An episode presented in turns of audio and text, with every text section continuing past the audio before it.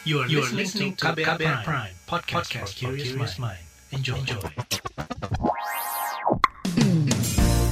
Anda mendengarkan Ruang Publik edisi khusus Indonesia Baik. Bersama kita jadikan Indonesia baik.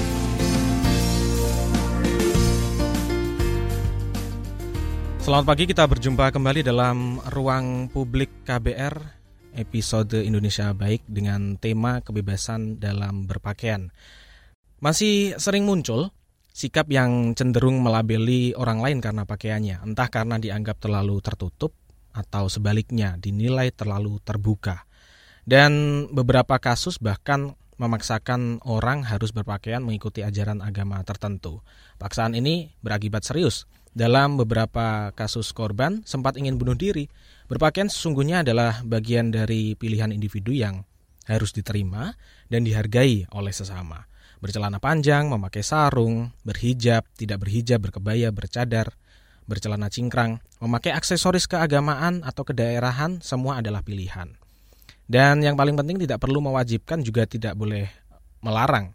Pun ketika ada individu yang memilih mengubah kebiasaan cara berpakaiannya, tak ada yang berhak menghakimi keputusannya. Mengapa kita harus menerima dan menghargai pilihan cara berpakaian orang lain? Apa dampak pemaksaan dan bullying terhadap pilihan berpakaian. Untuk membahasnya, saat ini kami sudah bersama founder komunitas Ed Perempuan, Mbak Rika Rosvianti atau Mbak Neki, dan juga psikolog klinis yang juga dosen psikologi Universitas Pendidikan Indonesia UPI Bandung, Iva Hanifah Misbah atau Mbak Iva. Mbak Iva, Mbak Neki, selamat pagi. Selamat pagi Mas Ardi, selamat pagi, pagi. Mbak Neki. Pagi Mbak Iva, pagi Mas Ardi. Oke. Semoga sehat-sehat semua ya. Amin. Amin. Harapannya selalu sehat nih. Kita ke Mbak Neki terlebih dahulu karena persoalan kebebasan berpakaian ini hingga saat ini nampaknya masih terus muncul Mbak Neki ya. Jika teman-teman dari komunitas perempuan sebenarnya melihat sejauh ini persoalan kebebasan berpakaian seperti apa sih yang uh, masih sering muncul di tengah masyarakat? Oke, terima kasih Mas Ardi. Kalau perempuan sendiri kan sebetulnya fokus isunya adalah uh, kekerasan seksual di ruang publik ya, uh, termasuk juga transportasi publik. Dan dalam konteks pakaian itu kebetulan uh, perempuan bersama dengan empat lembaga lainnya dalam koalisi ruang publik aman di tahun 2019 kemarin launching data soal uh, survei pelecehan seksual. Jadi bagaimana kami memotret pengalaman orang-orang yang pernah mengalami pelecehan seksual di ruang publik. Ada 62.224 responden dan salah satu temuannya yang juga menjawab salah satu mitos yang terjadi di kekerasan di isu kekerasan seksual adalah soal pakaian. Bagaimana sebetulnya um, mitos yang selama ini berkembang di masyarakat soal kekerasan seksual itu disebabkan oleh pakaian, cara kita berpakaian. Dalam hasil temuan survei itu justru ranking lima besar pakaian yang digunakan oleh korban saat mengalami pelecehan seksual di ruang publik salah satunya adalah menggunakan hijab gitu. Oh. Itu ranking lima besarnya. Jadi selama ini tuh masih terus terjadi victim blaming pada korban-korban kekerasan seksual. Kalau mengalami kekerasan seksual, yang pertama kali direspon orang dan netizen secara khusus adalah bagaimana cara korban berpakaian. Padahal faktanya apa pun pakaiannya semuanya bisa loh rentan mengalami kekerasan seksual. Dan kalau di perempuan sendiri kalau kita lagi diskusi biasanya kami bilang sama uh, kami challenge orang-orang oke okay, kalau menurut kamu pakaian itu yang menjadi sebab terjadinya kekerasan seksual termasuk di ruang publik kira-kira berapa sih umur uh, korban kekerasan seksual yang termuda dan tertua di Indonesia?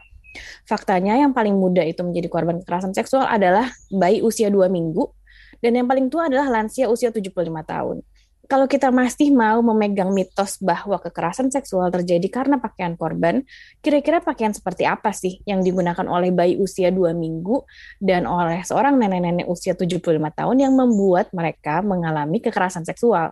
Itu, itu sih kalau di isu kekerasan seksual sering kali victim blaming yang masih saja terjadi terhadap korban kekerasan seksual adalah bagaimana cara mereka berpakaian itu dianggap memancing dan menyebabkan terjadinya kekerasan seksual. Oke, berarti uh, ada beberapa stigma ya di masyarakat yang menyatakan bahwa ayolah pakai pakaian tertutup karena Betul. kalau pakaian tertutup itu maka bisa aman dan ada stigma lain kalau menggunakan pakaian yang lebih terbuka itu bisa dikatakan tidak aman seperti itu. Tapi nyatanya memang ada uh, fakta bahwa ranking lima besar pelecehan seksual itu muncul atau terjadi dan dialami oleh uh, masyarakat yang berjilbab seperti itu ya Mbak Neki ya. Betul. Oh, ya, e, ketika persoalan-persoalan ini muncul? Jadi perlu ditegaskan sebenarnya uh, orang mau menggunakan pakaian apa pun Contoh kalau untuk eh, laki-laki menggunakan sarung, menggunakan celana cingkrang, menggunakan cadar atau menggunakan tank top sekalipun, itu bisa dikatakan semuanya adalah hak tidak ada yang bisa mengintervensi dan yang paling penting jika ada suatu persoalan kekerasan seksual yang terjadi maka yang perlu diubah adalah uh, pelakunya atau yang perlu dihukum hmm. adalah pelakunya bukan menstigma korbannya seperti itu ya Mbak Neki ya. Betul. Sebetulnya poin pentingnya adalah begini, eh, tubuh itu harus kita lihat sebagai hal paling privat dari kehidupan setiap manusia, hmm. gitu ya. Kalau kita um, ibaratnya itu adalah rumah kita sampai dengan kita meninggal, kita nggak mungkin ganti rumah nih ya. Kalau kita masuk rumah orang aja, sebelum masuk rumah itu kan kita minta izin ya, dan kita nggak punya hak apa pun terhadap rumah itu. Maka sepatutnya kita memperlakukan tubuh orang lain seperti itu. Hmm. itu adalah tubuhnya orang, miliknya orang lain. Jadi kita nggak punya hak sama sekali atas itu. Dan kalaupun dia misalnya mengalami kerampokan rumahnya, kita kan nggak punya hak untuk menyalahkan, oh salahnya sendiri rumahnya modelnya kayak gitu sih. Nggak bisa gitu. Apa pun alasannya, nggak ada yang menjustifikasi kita untuk kemudian bisa semena-mena masuk uh, trespassing gitu, mengintervensi rumah orang lain hanya karena kita ngerasa oh rumah ini pantas untuk dirampok. Kan nggak bisa gitu ya. Hmm. Itu yang itu yang uh, penting. Dan uh, kalau dikaitkan lagi dengan tadi stigma uh, bahwa pakaian itu sering kali menjadi victim blaming bagi korban, kemudian sering kali ini menghasilkan victim blaming yang baru. Uh, kekerasan, sorry, bukan uh, uh, ini menghasilkan kekerasan uh, dalam bentuk yang baru, dalam bentuk paksaan untuk menggunakan pakaian tertentu. Tadi persis seperti yang Mas bilang bahwa oh kalau gitu berarti emang seharusnya semua perempuan pakai jilbab supaya tidak mengalami kekerasan seksual. Hmm. Padahal kan tidak semua perempuan ingin menggunakan jilbab dan tidak semua perempuan ingin menggunakan jilbab dengan style tertentu gitu.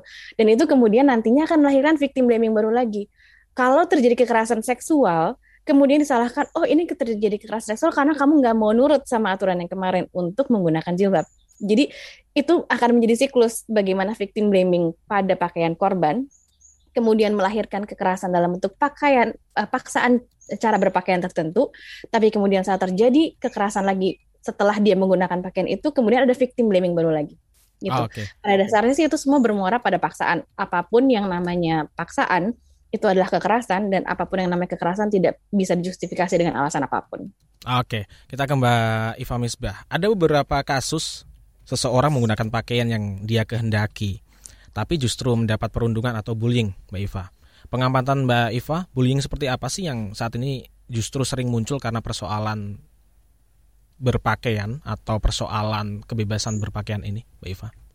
Oke, baik Mas Ardi e, pertanyaannya. Saya sepakat ya dengan banyak hal yang tadi disampaikan Mbak Niki ya. Jadi e, bullying itu kan sebetulnya terjadi imbalance power ya. Ada relasi kuasa yang nggak seimbang antara pihak superior gitu yang punya otoritas tafsir gitu ya punya otoritas uh, memaksakan aturan terhadap pihak inferior gitu ya. Nah, uh, sebetulnya mau uh, apa seperti SKB tiga menteri ini sekarang. Ini kan banyak masyarakat yang miskom ya. Disangkanya itu orang-orang nggak boleh pakai jilbab bukan.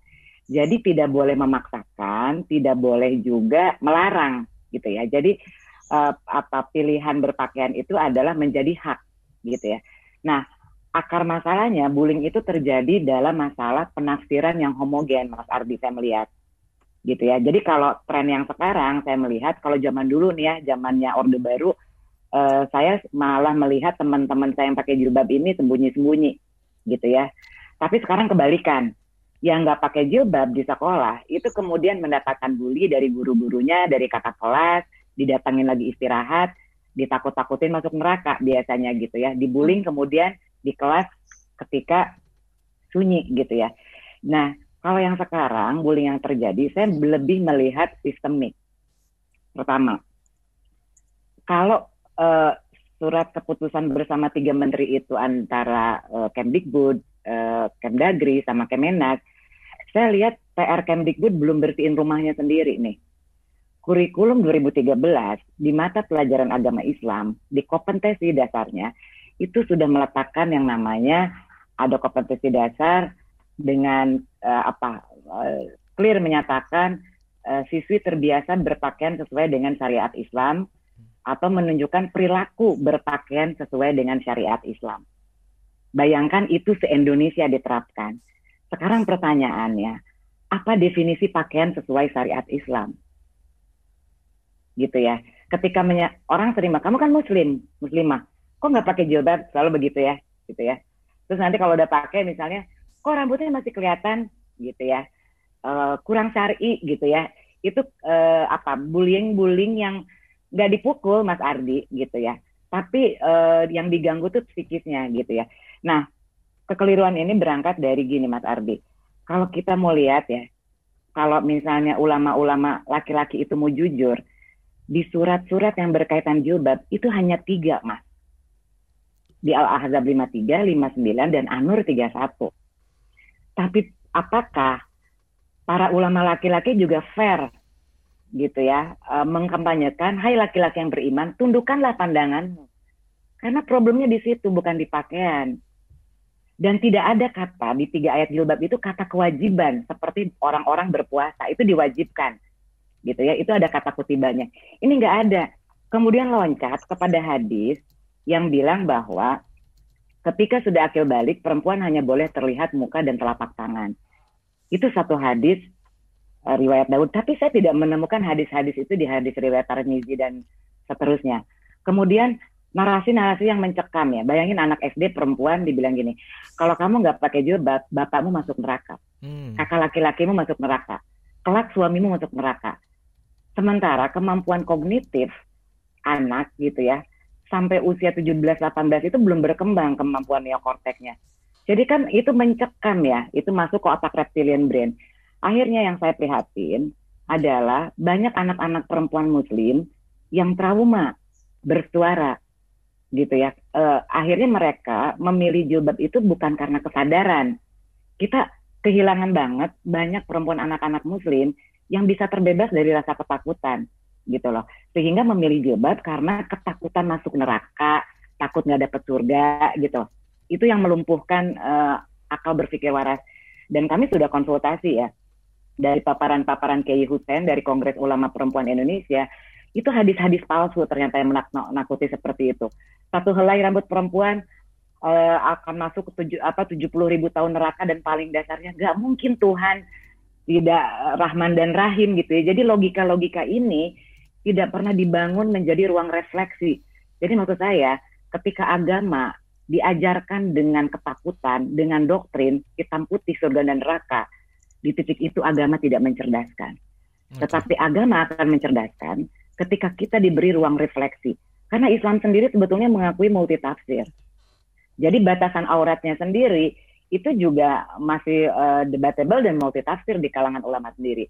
Tapi kenapa yang beredar di masyarakat tafsir itu menjadi tafsir yang homogen satu paket dengan paket neraka pula gitu kebayang ya Mas Ardi. Yeah. Gitu ya, itu kita harus berani membongkar uh, apa ya berhala pikiran yang merasa saya lebih suci kalau uh, memakai pakaian yang sesuai standar moral gitu sehingga saya berhak mengintimidasi pihak lain yang memilih tidak memakai jilbab gitu ya untuk masuk neraka dan kemudian dipertentangkan bahwa ini melanggar perintah Allah gitu. Jadi seolah sama wajibnya seperti sholat lima waktu.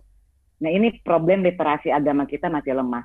Jadi uh, sulit membedakan mana ayat yang turun karena kontekstual, mana ayat yang memang uh, turun karena memang sifatnya juga tekstual gitu. Oke. Okay. Mungkin Mas Ardi. Oke, okay, sebenarnya berarti bisa dikatakan ada banyak efek psikologis pada anak atau uh, masyarakat yang dibullying atau ditekan untuk menggunakan pakaian tertentu. Tapi apa saja uh, efek yang pernah muncul dan apa yang paling berat yang pernah ditemukan oleh Mbak Iva? Nanti kami akan tanyakan mm -hmm. setelah break Ruang Publik KBR dengan tema kebebasan dalam berpakaian akan uh, kembali lagi. Tetaplah bersama kami.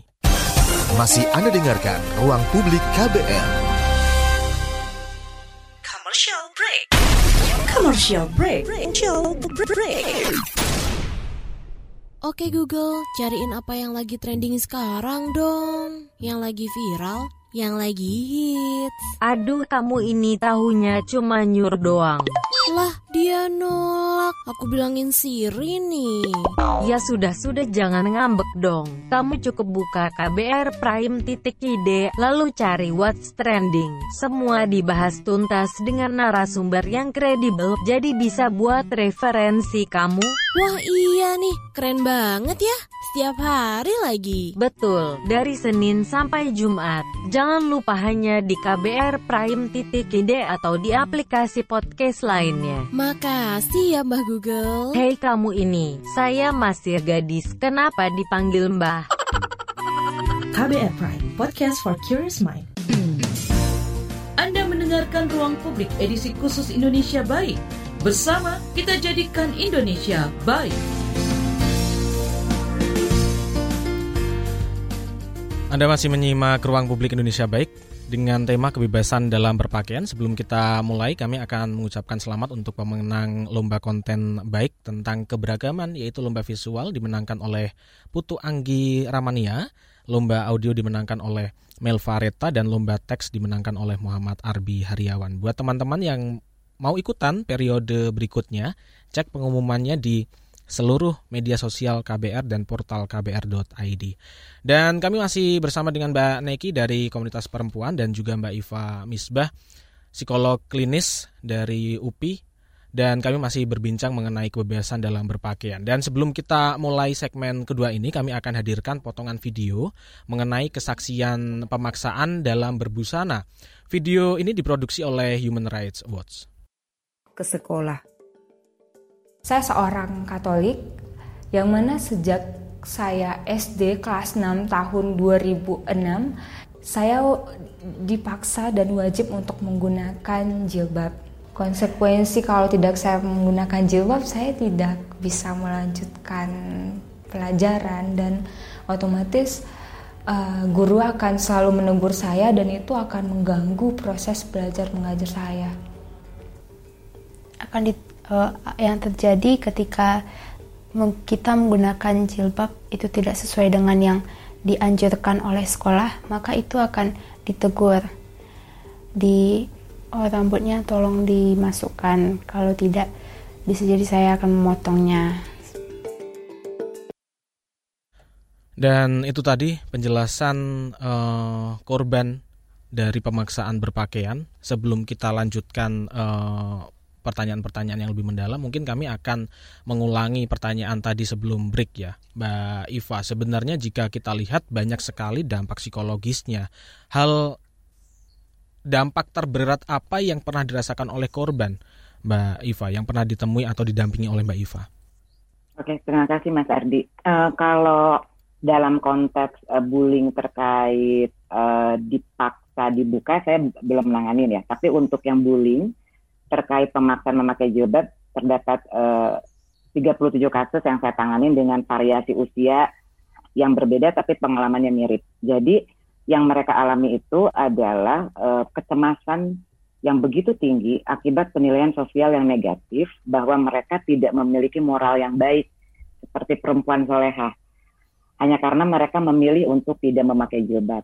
Kan yang tadi saya cerita ya di sesi awal uh, narasi mencekam gitu ya yang membuat perasaan menakutkan buat anak-anak gadis muda muslim ini adalah yang nggak menggunakan nggak uh, pakai jilbab itu akan menyeret bapaknya saudara laki-laki suami masuk neraka gitu ya. Dan uh, ketika tafsir mencekam ini terus menerus gitu ya diinjeksi dari kecil sementara yang tadi saya bilang bagiannya korteknya itu belum berkembang sempurna itu menjadi perasaan mencekam yang terinternalisasi ke dalam uh, belief system para korban ini dengan tema di mindset mereka bahwa saya orang berdosa karena saya tidak menutupi seluruh tubuh saya.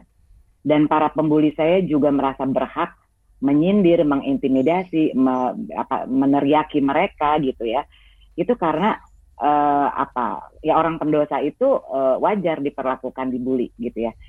Dan mereka nggak ada yang ngebelain kan gitu saat mereka dibully. Nah, jadi kecemasan ini tuh menjalar gitu ya uh, ke tubuh mereka dan sebagian uh, klien-klien saya ini mengalami gejala-gejala yang mirip seperti body dysmorphic disorder gitu.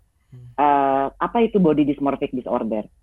Gini, kalau secara umumnya body dysmorphic disorder itu adalah gangguan kecemasan. Tapi ini bukan kayak schizofren gitu ya. Ini bukan uh, mental illness, bukan. Ini bentuknya gangguan kecemasan, di mana penderita itu nggak bisa berhenti untuk terobsesi dengan kekurangan yang dirasakan pada bagian tubuhnya secara fisik. Misalnya hidungku pesek, perutku gendut gitu ya, kulitku hitam gitu loh mas ya. Tetapi uh, body dysmorphic disorder dalam konteks tekanan pemaksaan jilbab ini jauh lebih kompleks. Karena kecemasannya bukan disebabkan oleh kekurangan yang terkait karena fisik bawaan, tetapi dikaitkan dengan masalah moral. Jadi si penderita merasa konflik dengan tubuhnya karena merasa tidak dapat memenuhi standar moral eh, agama sebagai perempuan solehah tadi. Jadi di satu sisi mereka merasa tertekan ketika dipaksa memakai jilbab. Karena apa? Mereka merasa tidak memiliki kuasa atas tubuhnya sendiri. Namun di sisi lain, jika mereka mengenakan pakaian yang mereka inginkan untuk tanda kutip menjadi diri saya sendiri yang artinya memilih tidak memakai jilbab, mereka kembali akan dituduh dan dihina dengan label-label negatif baik oleh teman, keluarga, atau kerabat lingkungan e, mereka. Nah, kecemasan semacam ini membuat mereka seperti terasing dan kesepian di tengah keramaian karena tidak ada yang membela mereka saat mendapatkan bullying dipaksa memakai jilbab. Mereka merasa terjebak dalam uh, mereka punya tubuh tapi rasanya nggak punya nyawa gitu ya. Nah yang paling ekstrim itu adalah perasaan hilang identitas gitu ya. Nah perasaan hilang identitas kombinasi perasaan kesepian yang ekstrim itu menyebabkan uh, pikiran bunuh diri seperti yang terjadi pada dua klien saya, tapi alhamdulillah mereka selamat sampai sekarang gitu ya. Tapi saya ingin buat disclaimer di sini ya Mas Ardi bahwa uh, penjelasan yang saya sampaikan ini tidak untuk menyerang perempuan berjilbab sama sekali enggak gitu ya. Meskipun memang uh, para pelaku yang melakukan bullying terhadap korban-korban saya memang perempuan berjilbab gitu ya. Termasuk saya juga korban bullying 30 tahun dipaksa berjilbab juga uh, saya tidak ingin menghakimi uh, mereka, nggak bisa bahkan benci. Kenapa? Karena menurut saya perempuan ini juga korban kekerasan simbolik dari cara alam berpikir patriarki yang bias gender. Jadi saya banyak mengamati banyak perempuan menghakimi moral dan pakaian perempuan lain itu berdasarkan standar alam berpikir laki-laki. Hmm, Ironis kan gitu. Yeah. Padahal faktanya pria itu nggak pernah tahu rasanya berada di tubuh perempuan. Jadi bagaimana bisa laki-laki menafsirkan gitu ya uh, tafsir hadis gitu ya mampu menilai secara jernih gitu ya moral seorang perempuan hanya dari pakaiannya ya, gitu Mas Ardi kasus yang pernah saya tangani. Ya sebagai disclaimer betul betul tadi uh, Mbak Iva menjelaskan bahwa ini tidak menyerang uh, pihak tertentu karena nyatanya banyak pihak contoh karena ada kejadian ekstrim yang terjadi dalam beberapa hari terakhir maka orang-orang uh, atau masyarakat yang bercadar pun juga mendapatkan stigma yang sama mendapatkan betul. stigma uh, teroris seperti itu ya tapi memang yang paling penting adalah bagaimana kita menghilangkan stigma-stigma itu dan membebaskan masyarakat untuk memilih pakaiannya. Sebelum kita lanjutkan ke Mbak Neki, nampaknya sudah ada satu penelpon yang bergabung. Ada Aldi di Majalengka. Aldi, selamat pagi. Selamat pagi. Silakan. Ya, begini, uh, saya mau cerita tentang pengalaman dulu. Oke. Okay. Uh, eh, kalau di saya uh, bersama teman-teman gitu, biasanya memang kalau melihat misalkan kita ini lagi di pinggir jalan, kita melihat orang berjilbab. Itu jadi kalau melihat orang berjilbab itu jadi kalaupun kita membuli itu uh, bukan bukan membuli karena uh, uh, rasa istilahnya naluri laki-laki ke cewek misalkan terangsang gitu. Jadi kalau misalkan cowok itu membuli cewek di saat kita nggak kenal orangnya kita itu jadi kesannya uh, hanya apa ya hanya penasaran. Kalau nggak penasaran kita itu uh, karena apa yang dilihat itu misalkan si cewek ini oh misalnya kok ini pendek misalnya hmm. nah itu kok kalau pakai jilbab tuh kayaknya makin pendek. Gitu. Jadi membulinya bukan hmm. karena membuli naluri karena sebagai cowok uh, rasa ter, uh, rasa tertarik atau terangsang gitu nah satu lagi saya mau jawab pertanyaan Wis tadi. Kalau menurut saya cara kebebasan pakaian itu memang jilbab itu nggak dipaksakan tapi kalau misalkan kita itu uh, terbuka, memang lebih memudahkan buat si laki-laki itu uh, buat rasanya tertarik dan terangsang gitu. Beda ceritanya sama orang yang berjilbab itu. Kalau berjilbab itu nalurinya cowok itu ya seperti tadi yang saya pengalaman saya tadi.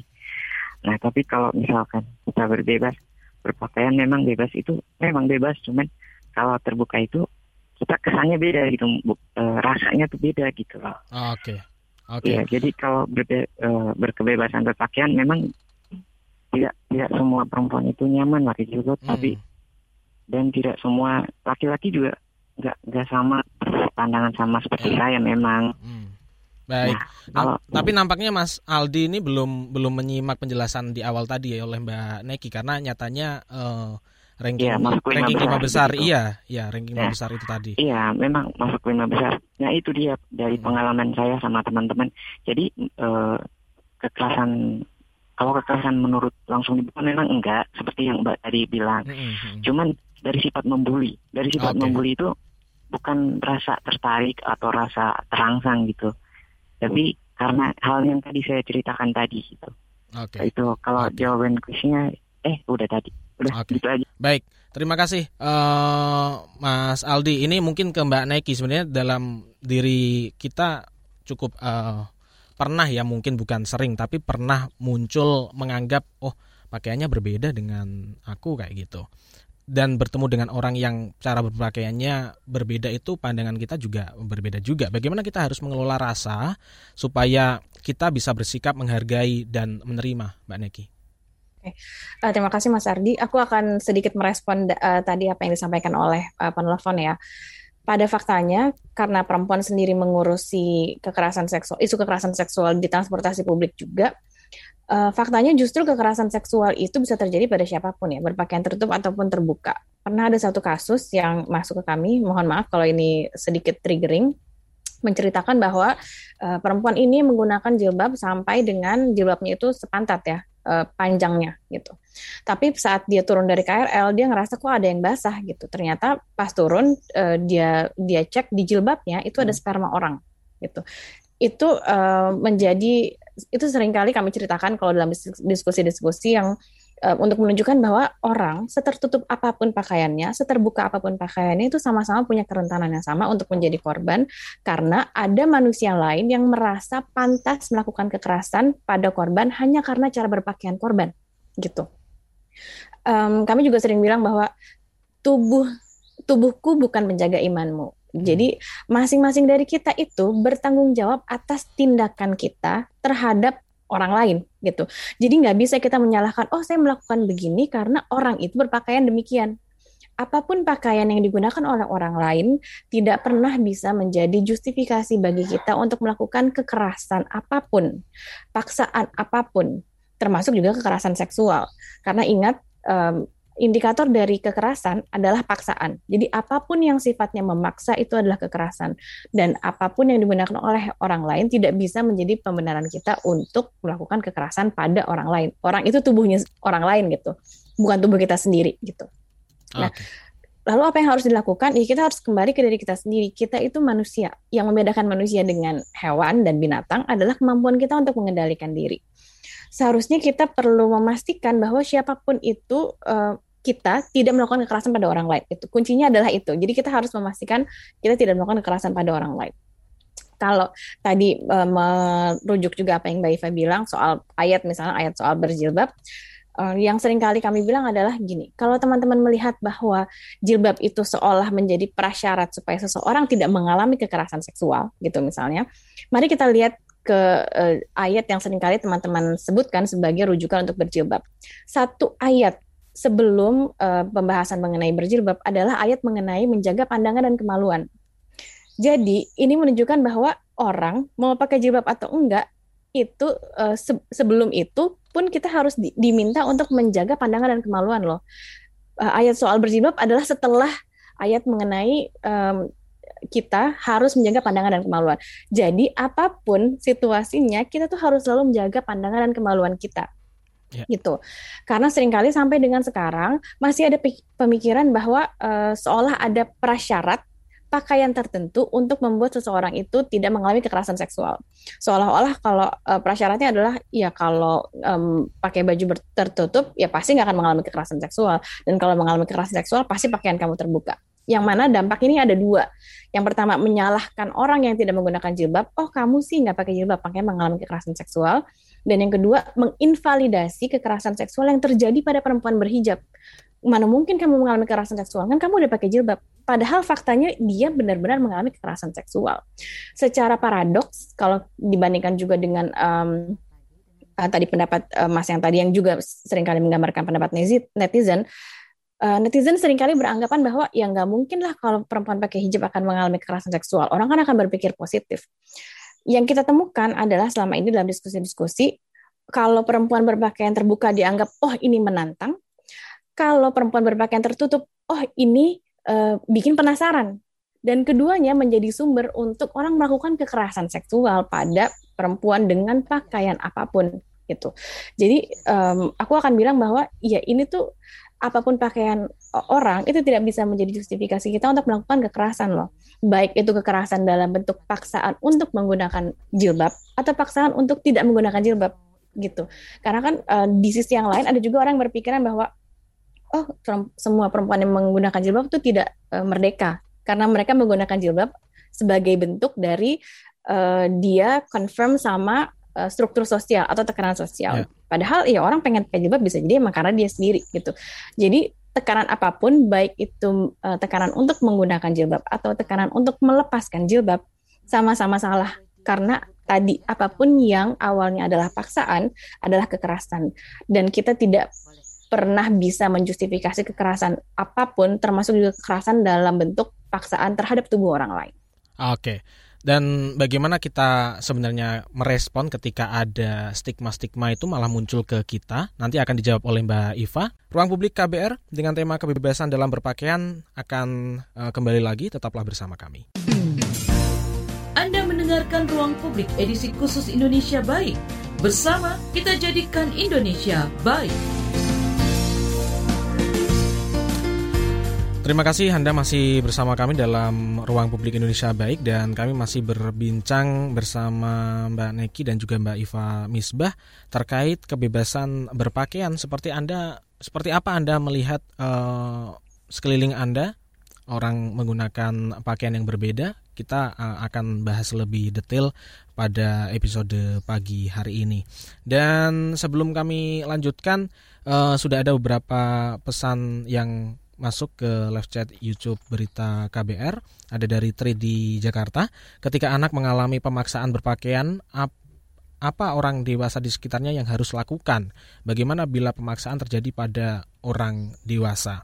Ini dari Tri di Jakarta. Ada juga dari Ias di Cirebon menyampaikan bahwa cara berpakaian kalau melihat uh, teman tidak menggunakan jilbab mungkin belum mengetahui memakai jilbab sebuah pilihan karena orang itu mempunyai prinsip masing-masing. Dan kami akan tanyakan ke Mbak Iva sebenarnya jika ada stigma atau pemaksaan yang malah muncul kepada kita itu sebenarnya bagaimana respon kita untuk memberikan pemahaman atau memberikan informasi atau edukasi, Mbak Iva?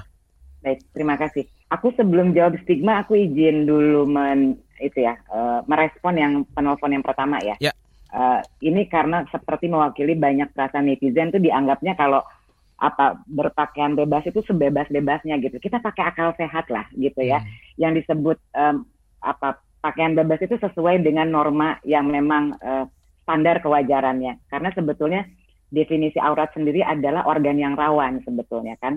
Itu organ yang rawan itu adalah organ yang terkait reproduksi yang nggak boleh dilihat sama orang. Jadi uh, logika itu yang perlu dibangun ya. Jadi nggak nggak mungkin juga misalnya kamu pakai bikini terus naik KRL ya itu itu kan nggak pakai akal sehat gitu ya.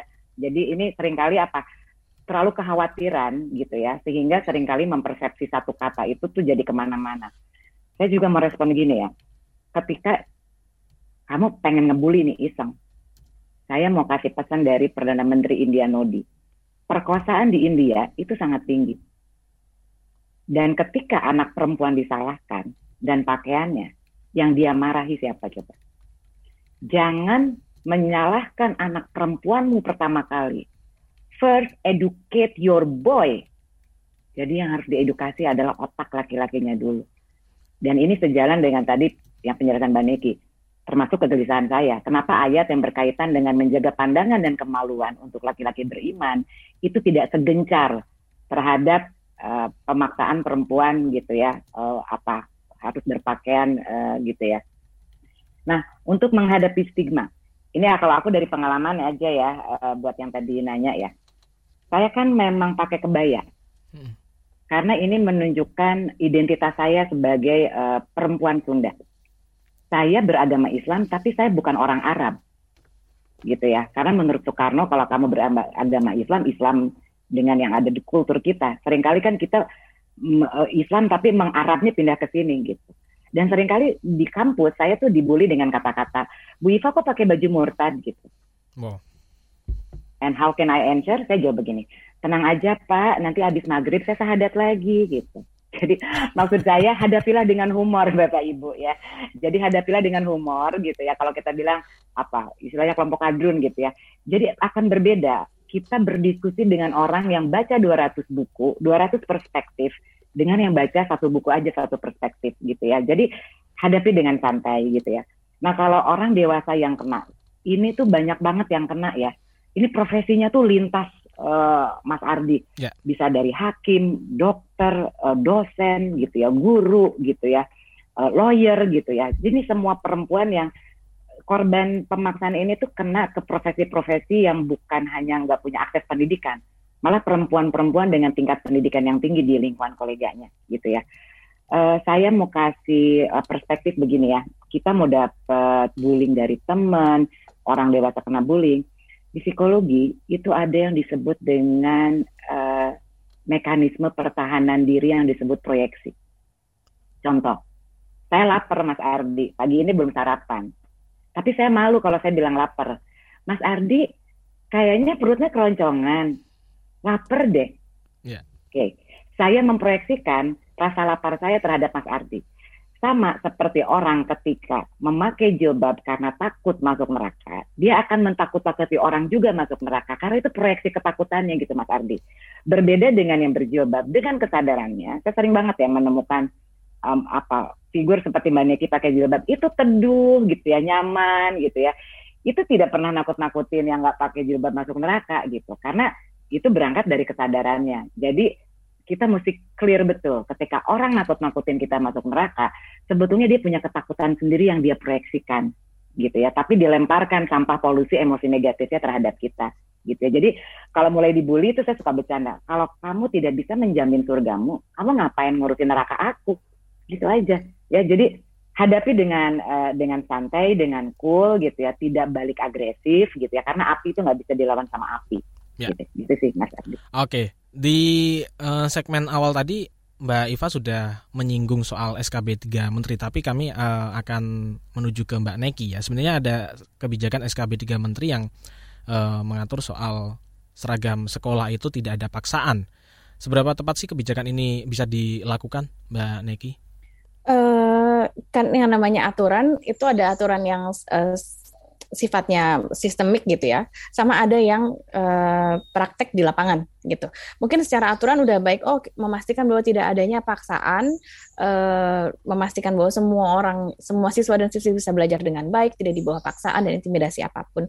Tapi saat prakteknya sering kali apa yang terjadi di lapangan itu berbeda dengan apa yang sudah diatur um, gitu karena ada hal-hal kayak misalnya perspektif uh, budaya atau perspektif keagamaan seseorang yang membuat yang menjadi membuat seseorang yang punya um, kuasa itu jadi tidak objektif lagi gitu.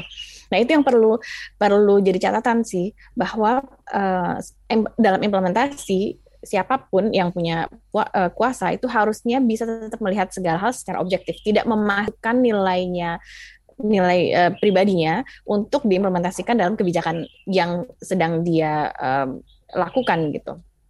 Jadi seberapa seberapa besar ini bisa diimplementasi ya secara aturan sudah baik tapi implementasi di lapangannya tetap perlu dikawal gitu. Kita tetap, tetap perlu uh, mensosialisasikan misalnya narasi-narasi bagaimana menjadi Islam yang ramah gitu. Bagaimana kita tetap bisa kok kita tetap bisa beragama dengan baik tanpa harus memaksakan orang lain beragama dengan cara yang menurut kita paling benar gitu karena setiap orang punya pengalamannya masing-masing, punya situasinya masing-masing, konteksnya masing-masing yang membuat setiap orang memiliki cara yang berbeda dalam beragama hal-hal seperti itu sih yang sepertinya perlu juga disosialisasikan untuk mengawal peraturan yang sudah dirancang dengan baik untuk memastikan uh, peraturannya ini dan implementasinya ini sejalan sama-sama bisa menciptakan situasi yang uh, setiap orang bisa bebas menggunakan pakaian apa pun dan bisa tetap mengakses pendidikan dengan baik. Oke, sebenarnya banyak sekali ya stigma-stigma uh, yang saat ini juga masih sering muncul, terutama di lingkungan sekolah dan mengapa hal itu masih terus muncul, apa yang melatar belakangi kami akan uh, bedah lagi untuk di sesi berikutnya tapi kami uh, akan hadirkan komersial break. Kami akan kembali setelah komersial break berikut ini. Masih Anda dengarkan Ruang Publik KBR. Commercial break. Commercial break. Commercial break. Suatu hari virus berkumpul dan mulai kebingungan. Duh, bingung. Mau nyari mangsa ke mana lagi ya? Iya nih, semua orang pada pakai masker. Aku ada ide. Kita nongkrong di rumah makan aja gimana? Ngeliatin orang-orang yang lengah nggak pakai masker?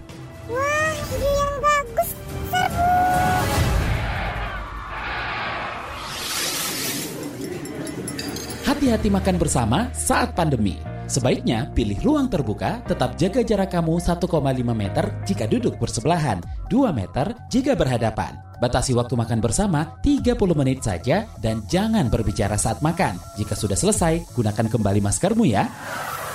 Jangan sampai lengah, COVID masih ada. COVID masih ada.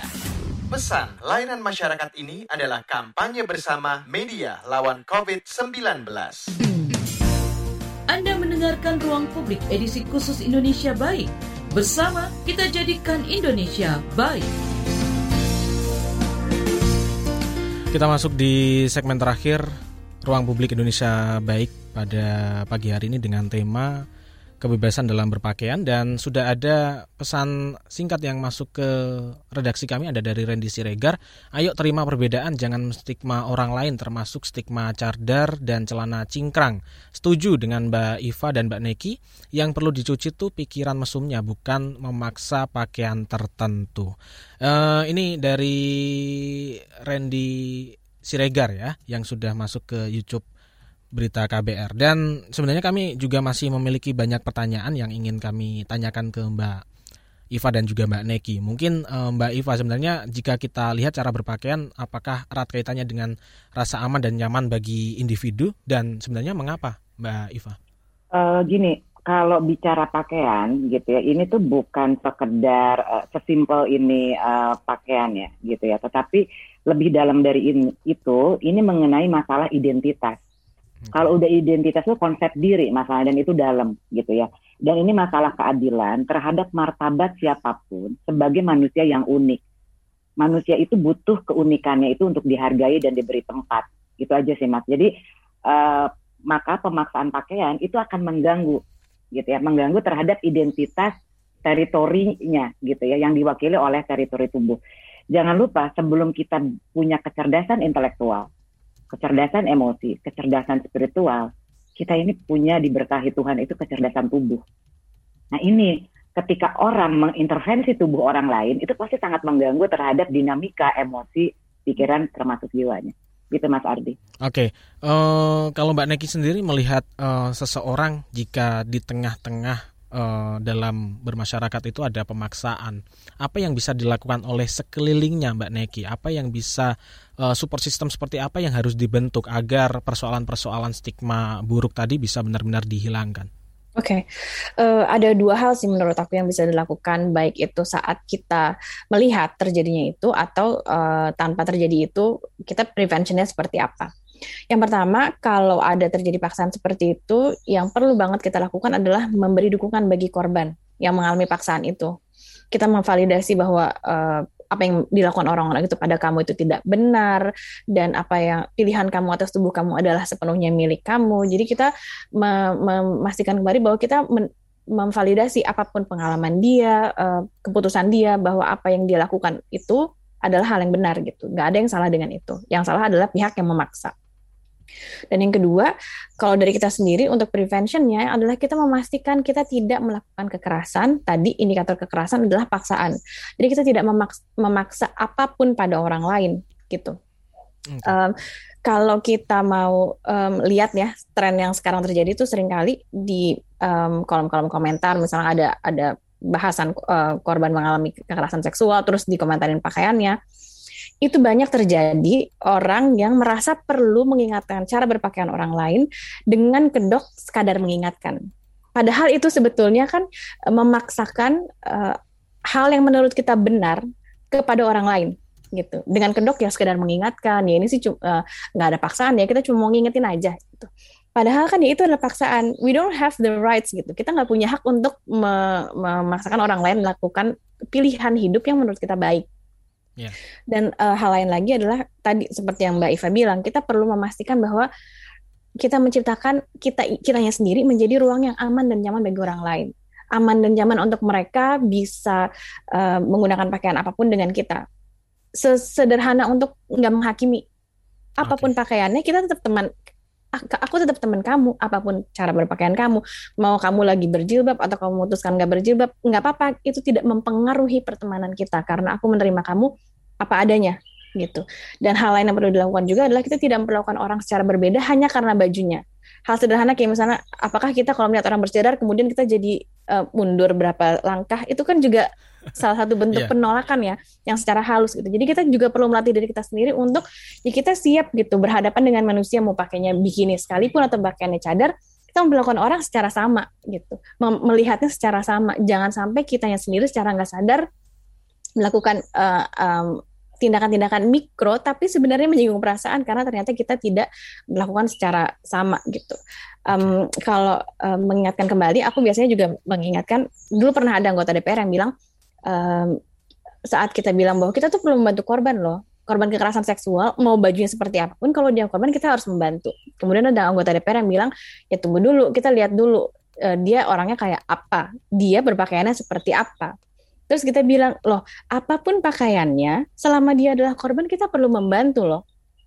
Dan itu mengingatkan kalau aku pribadi sering kali mengingatkan begini Uh, karena saya Islam, saya kembali ke prinsip saya bahwa Islam itu kan tauhid ya prinsipnya ya. Bagaimana uh, di Islam sendiri mengajarkan bahwa kita perlu menghargai dan memperlakukan orang lain secara sama loh. Okay. Orang uh, pihak yang perlu diperlakukan secara berbeda hanya Tuhan gitu. Jadi saat kita tidak memperlakukan manusia lain secara sama, ada yang salah dengan cara kita berislam gitu. Aku biasanya bilang gitu. Terus aku kasih contoh juga kalau mau ingat misalnya uh, Rasul pun dulu, maaf nih kalau konteksnya jadi terlalu muslim, mumpung punya privilege sebagai muslim mau mengingatkan muslim lain, dulu Rasul juga menolong nih ada seorang uh, Yahudi netra membenci dia, memaki-maki dia, tapi itu, itu tidak menghalangi uh, langkahnya Rasul untuk membantu dia. Kenapa? Karena dia butuh bantuan. Jadi apa pun identitasnya, sebe seberbeda apa pun orang itu dari cara berpakaiannya, cara beragamanya, bahkan agamanya, itu tidak memiliki just, tidak menjadi justifikasi bagi kita untuk tidak membantu. Dan yang terakhir, um, aku sering kali bilang juga gini, ayo yuk kita yang Islam ini menciptakan Islam yang benar-benar rahmatan lil alamin loh, bukan rahmatan lil muslimin. Kita menciptakan kebaikan bagi semua orang, bukan ya. hanya kebaikan dan keselamatan bagi orang muslim saja. Jadi kita perlu memastikan kita ini menjadi orang yang memberikan keamanan dan kenyamanan. Orang lain harusnya merasa aman dan nyaman saat bersama dengan kita. Kalau orang lain merasa terancam saat bersama dengan kita, hati-hati karena itu adalah indikator bahwa bisa jadi cara beragama kita, cara berislam kita itu belum benar sehingga kita menciptakan ancaman dan hati-hati bisa jadi itu adalah indikator bahwa kita sebenarnya selama ini menjadi pelaku kekerasan karena kita melakukan paksaan walaupun okay. framingnya adalah paksaan sekadar mengingatkan gitu kira-kira mas. Mbak Iva sebagai closing statement apa yang ingin ditegaskan kembali kepada uh, siapa pun terutama untuk menghargai cara berpakaian orang lain. Singkat Mbak Iva, silakan. Baik, terima kasih. Saya kembali ke akar ya, yaitu keluarga. Jadi ini adalah semua pesannya untuk orang tua bahwa uh, bully di ruang di ruang publik itu terjadi pada saat bagaimana mendidik agama, ya. Uh, ini saya khususnya terutama untuk anak perempuan ya. Jadi saya titipin betul kepada orang tua kenapa? Kalau kita mendidik agama kepada anak perempuan kita dengan bullying, menakut-nakuti masuk neraka atau doktrin yang kaku dan kita tidak menghargai pemikiran kritis anak-anak perempuan kita dan menghormati martabat mereka untuk menjadi diri sendiri gitu ya uh, kita akan kesulitan punya generasi uh, emas Indonesia yang akan membangun masyarakat Indonesia yang sehat mental. Karena orang yang sehat mental itu Mas Ardi orang yang punya kepribadian sehat itu terbebas dari rasa takut karena kita perlu menyadari 20 tahun dari sekarang para anak perempuan kita ini akan jadi ibu sebagai guru pertama dan utama bagi anak-anaknya. Nah, kalau ibu ini merupakan produk dari hasil intimidasi bullying yang intensif, yang dari kecilnya ditakut-takutin masuk neraka dan doktrin yang kaku terhadap tafsir agama sejak masa kanak-kanak, para ibu ini akan terjebak dalam siklus intimidasi negatif dan mereka akan mengulang intimidasi juga kepada anak perempuan mereka atau kepada siapa pun. Jadi bagaimana kita bisa memberikan cinta yeah. gitu ya dan apresiasi kepada anak-anak kita kalau kita tidak pernah memiliki pengalaman belajar untuk dicintai dan diapresiasi. Okay. Jadi uh, saya mau nitip beranilah jadi diri sendiri buat anak-anak uh, perempuan kita kita tidak perlu menjadi apa yang orang lain katakan atas diri kita. Jujur menjadi diri sendiri itu akan membebaskan Baik. kalian dari belenggu ketakutan. Itu aja mas. Terima, terima kasih. kasih Mbak Iva, terima kasih Mbak Neki. Mohon maaf karena keterbatasan waktu kita akhiri perbincangan pada pagi hari ini. Terima kasih untuk Anda yang sudah bergabung di ruang publik KBR episode Indonesia Baik. Terima kasih. Saya Ardi undur diri. Salam. Baru saja Anda dengarkan Ruang Publik KBR. KBR Prime, cara asik mendengar berita. KBR Prime, podcast for curious mind.